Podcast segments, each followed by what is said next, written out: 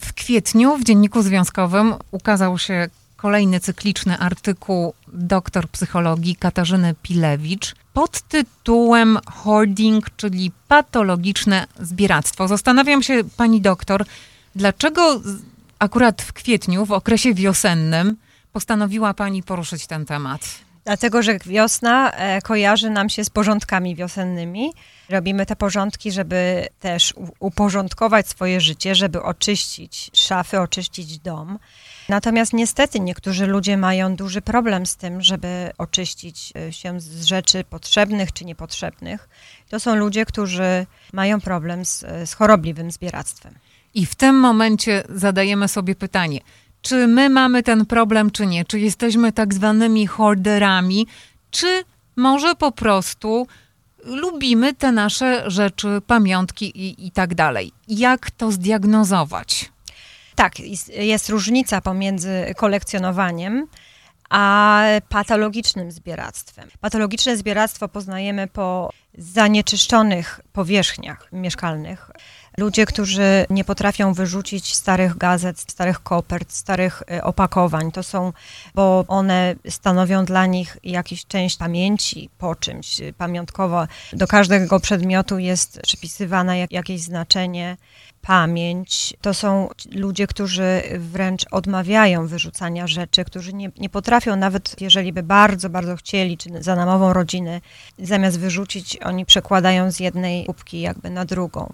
Te mieszkania stają się coraz bardziej zanieczyszczone do takiego momentu, kiedy nie można przejść, kiedy na fotelu zamiast siedzieć trzymane są gazety, czy, a między gazetami czasami kubki do kawy oraz jakieś stare świąteczne ozdoby. To są takie obrazki, które bardzo często są widoczne na przykład w filmach kryminalnych, gdzie wchodzą detektywi do takiego mieszkania i tam jest, no właśnie, tam są te rzeczy różne i tak dalej. No ale to jest też taki bardzo patologiczny obraz, myślę, tego problemu. A z drugiej strony, czy hoarderem jest osoba, która dobrze, ma dom, tam gdzie mieszka, powiedzmy sobie na pierwszym piętrze, wszystko wygląda w miarę okej, ale na przykład wchodzi się na drugie piętro i już się tam nie da przejść, bo wszystko wyniosła ta osoba tam. No i w tym momencie, czy to jest patologia, czy nie?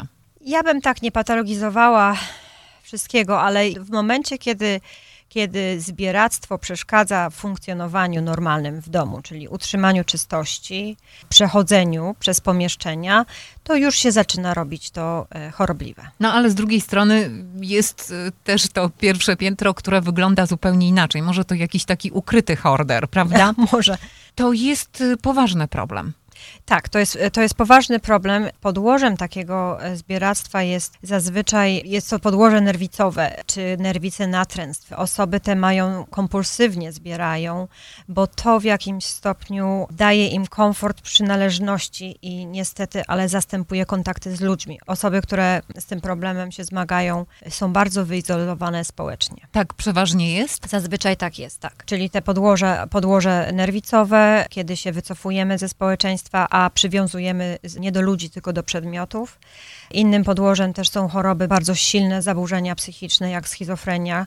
Na podstawie urojeń na przykład osoby zbierają różne przedmioty i każdy przedmiot ma jakieś znaczenie, mają misję zbierania i tych przedmiotów przybywa i przybywa. Oraz też osoby, które mają organiczne uszkodzenia mózgu. One po prostu zbierają w wyniku niezrozumienia właściwej wartości rzeczy.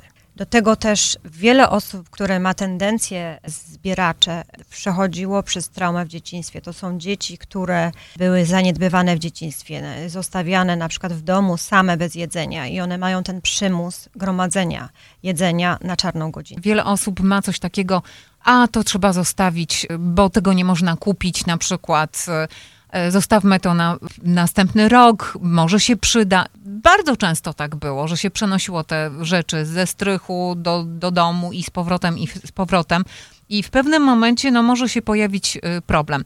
No ale już mniej więcej wiemy, jakich znaków szukać u naszych bliskich czy znajomych. Jak im możemy pomóc, jeżeli zobaczymy, że na przykład mm, sąsiadka, z którą jesteśmy zaprzyjaźnieni, zaczyna się właśnie tymi śmieciami, no bo to już mogą być śmieci, po prostu obstawiać. Tak, nie oczekujmy, że pomożemy tej osobie szybko, że tylko wystarczy wynajęcie jakiegoś kontenera i wyrzucenie śmieci i oczyszczenie mieszkania, piwnicy czy strychu w ciągu weekendu.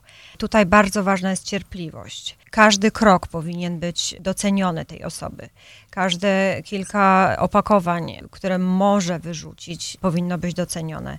Tego, to się nie stanie w przeciągu jednego dnia. Potrzebujemy dużej cierpliwości do tego, żeby z tą osobą porozmawiać i przede wszystkim to my musimy się zapoznać z problemem, a to jest właśnie to, co my robimy w tej chwili. Mówimy o tym problemie, że on istnieje i jakie ma podłoże, bo to nie jest tylko to, że ktoś jest bałaganiarzem, że ktoś gromadzi rzeczy. Dla tej osoby te rzeczy stanowią bardzo dużą wartość. Jeżeli chcecie poczytać więcej o hoardingu, czyli patologicznym zbieractwie, zachęcamy do odnalezienia artykułu pod tym tytułem właśnie na stronie dziennik związkowy kropka com.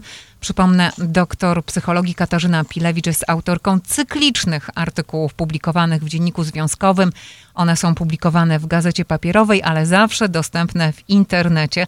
Z doktor Katarzyną Pilewicz możecie się także spotkać w jednej z klinik w trzech lokalizacjach na przedmieściach Chicago. Więcej informacji znajdziecie także w internecie i na Facebooku. Szukajcie hasła Psychological Counseling Center. Redakcja Dziennika Związkowego w Radiu sto trzy przecinek jeden F M.